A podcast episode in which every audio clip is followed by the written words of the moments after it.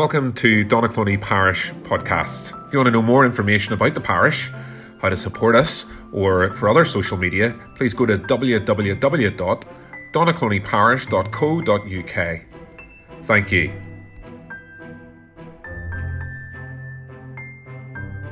I remember uh, before lockdown, maybe a couple of months before lockdown, we were having a sermon where we were looking at uh, one of the illustrations was talking about the national emblems of uh, the United Kingdom, and I wonder if you remember them. The shamrock, the national emblem of Israel, or Ireland, should I say, the thistle for Scotland, the, the rose for England, the leek for Wales. Not much of a flower, really, the leek, more of a vegetable. But the vine, uh, particularly for uh, the, the, the, those round uh, the, the, where the, the Dead Sea Scrolls were kept, uh, the vine was the picture, it was the emblem of the Israel of God. And I wonder if you've ever read in through the Bible w- about the vine. Just listen to a number of verses in the Old Testament. Psalm eighty, verses eight and nine. You planted, transplanted a vine from Egypt. You drove out the nations and planted it. You cleared the ground for it, and it took root and filled the land. We easily see the picture of the vine here as Israel, taken from Egypt, uh, planted in the promised land. It took root and filled the land. We've already heard from Isaiah uh, chapter five, but listen to Ezekiel fifteen. The word of the Lord came to me.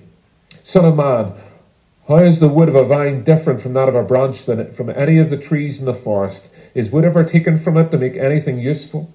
Do they make pegs from it and hang on, to, to hang things on? And after it's thrown in the fire, its fuel, and the fire burns both ends and chars the middle. Is it then useful for anything? It was not useful for anything when it was whole. How much less can it be made into something useful when the fire has burnt it and is charred? Therefore, this is what the sovereign Lord says. As I have given the wood of the vine among the trees of the forest as fuel for fire, so I will treat the people living in Jerusalem. I will set my face against them. Here is a picture of God judging his nation Israel, and he's using the wood of the vine, casting it into the fire. And so we have this picture in the Old Testament of God, as Isaiah five tells us, tending this vine, loving it, helping it, protecting it, and in the end, Israel scorning their God, and so God challenging them and judging them and taking them out of the land and sending them to Babylon. And as we come to our gospel reading, as we come to our New Testament reading, should I say this morning, in John chapter fifteen, Jesus is making his way from the upper room where he's been with the disciples and talking to them about him leaving. He's been comforting them. He's making his way to the Garden of Gethsemane, where there are vines all around him. And he says in John fifteen, verse one, I am the true vine, and my Father is the gardener. I am everything that Israel was supposed to be, and so much more. I will be a blessing to the nations. I, I will show forth the fruit of the Spirit. And then he warns his hearers, initially the disciples. He cuts off every branch in me that bears no fruit, while every branch that does bear fruit, he prunes so it will be even more fruitful. Those who were listening to Jesus would have thought, I'm a branch. Of course I'm a branch of Israel. The religious leaders would have thought, I'm part of God's people. Of course, I follow Moses. I, I, I follow all the laws. And yet when it came to Jesus, most didn't follow him. Those who listened to Jesus but found his teaching too hard to bear, as we see in John six. Judas Iscariot, who, were, who was amongst the disciples and yet in the upper room, left him to betray him. There was a branch that bore no fruit. And Jesus lovingly warns his hearers that if he, they don't believe in him, John chapter fifteen, verse six, if you do not remain in me, you're like a branch that is thrown away and withers. Such branches are picked up and thrown into the fire and burned. Reminding us of Ezekiel chapter fifteen. Now, what Jesus isn't saying here is that a true believer can lose their salvation. No. He's already said in John chapter six, verse thirty-seven, all those the Father gives me will come to me, and whoever comes to me I will never drive away. In John ten, verse twenty-eight, he says, I give them eternal life, and they shall never perish. No one can snatch them out of my hands. Great words of comfort. No, that's not what Jesus is saying. What Jesus is saying, I suppose we should think about a parable like the parable of the soils. You can see that there will be those who say they follow Jesus, and yet the troubles of this world, hardship and persecution will be shown them as they walk away and leave Jesus and want to follow the way of the world, that they truly haven't repented and trusted in Jesus. Now, what Jesus is saying here is that verse eight, this is to my Father's glory that you bear much fruit, showing yourselves to be my disciples. This is what we're called to do, to bear much fruit to God's glory. But there's a couple of questions here that we need to ask. What is the fruit that brings God's glory? Well, first of all, end of verse eight, it's to show yourself as Jesus' disciple. It's to obey him, verse fourteen. It's to repent and trust in him, to keep on doing that day by day. And secondly, verses twelve to thirteen, as we, we were to read on there, it's to love God and love others. My command is this, Jesus says, love each other as I've loved you. Greater love is no one than this, than they lay down one's life for one's friends. Is to live as Jesus lived. And in other parts of the Bible, we see the fruit of the Spirit, the fruit of Jesus' Spirit illustrated further. So Galatians five, twenty-two and twenty-three, the fruit of the Spirit is love, joy, peace, patience, kindness, goodness, faithfulness, gentleness, self-control. Again, as we look at those attributes, as we look at those, those parts of the fruit of the Spirit, we see it's the life of Christ. That's what brings glory, living with Jesus and for Jesus. And here's the second question. How can we bear that fruit? So now we know what the fruit is. How can we bear that fruit?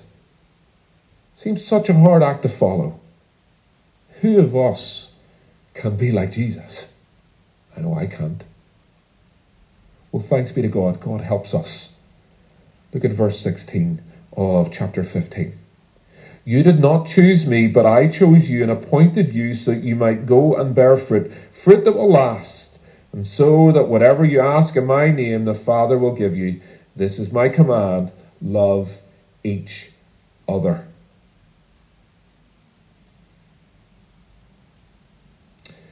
Because God has chosen us, and is working in our lives through the Holy Spirit, we can bear this fruit.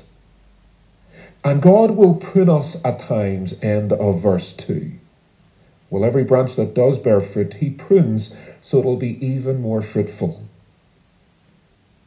It's never a pleasant process being pruned. But we chop down branches, we, we prune those pieces of the plant, not because we're sadistic and like to hack through things. It, it, it's for a reason. The reason we cut down the, the plants and the bushes and the flowers is to bear more flowers, to bear more fruit. It's not a pleasant experience where God has to do it for us. But think, where are the areas of my life where I'm not loving, where I'm not patient, where I'm not kind, where I'm not faithful? Where does God need to prune you, prune you? Where does God need to prune me? And remember, when he does it, it's because he wants us to bear more fruit, to be more like Jesus. See, we can't live the Christian life on our own. We need to remain in Jesus. Verse five, I am the vine, you are the branches. If you remain in me and I in you, you will bear much fruit. Apart from me, you can do nothing. There's a good reminder to us that it's all about Jesus. Without him, we can do nothing. And so let me ask you another two questions as we close this morning. Are you connected to it? Are you in it? Are you in Jesus? Have you repented of your sin? That sin that believes you're okay on your own. That sin that says we're not as bad as so-and-so down the road, but we're maybe not as good as whoever it is as well. That sin that believes that we have the capability of coming to God on our own strength and doing things in God on our own strength. We need to repent and to trust in Jesus. Apart from him, we can do nothing. And if we are connected to him, are we praying to be fruitful? Maybe not leading thousands to Christ, although if you are, praise be to the Lord. That'll be such a blessing. But how are you growing in love, joy, peace, kindness, goodness, faithfulness, gentleness, self-control? How are you growing in Christ? That's what pleases God. And it comes from resting in Christ, remaining in him. That's the issue here. Not to try to do this in our own strength. That's something I'm guilty of. To rest and remain in Christ as we read his word, as we pray to him. That's why we're called to be fruitful. It's not rocket science, and yet it's so hard for us to do. And so let's ask ourselves, are we connected to it?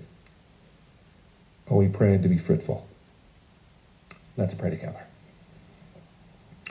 Almighty God, would you teach us the importance of being in Christ this morning? Would you teach us that that only comes through repentance, turning from our sin and turning in faith to Christ? Would you teach us that we are to remain in Christ, not trying to do things in our own strength, but resting in Jesus? And Lord, to your glory, may we bear the fruit of your Spirit. And this we ask in Jesus' name.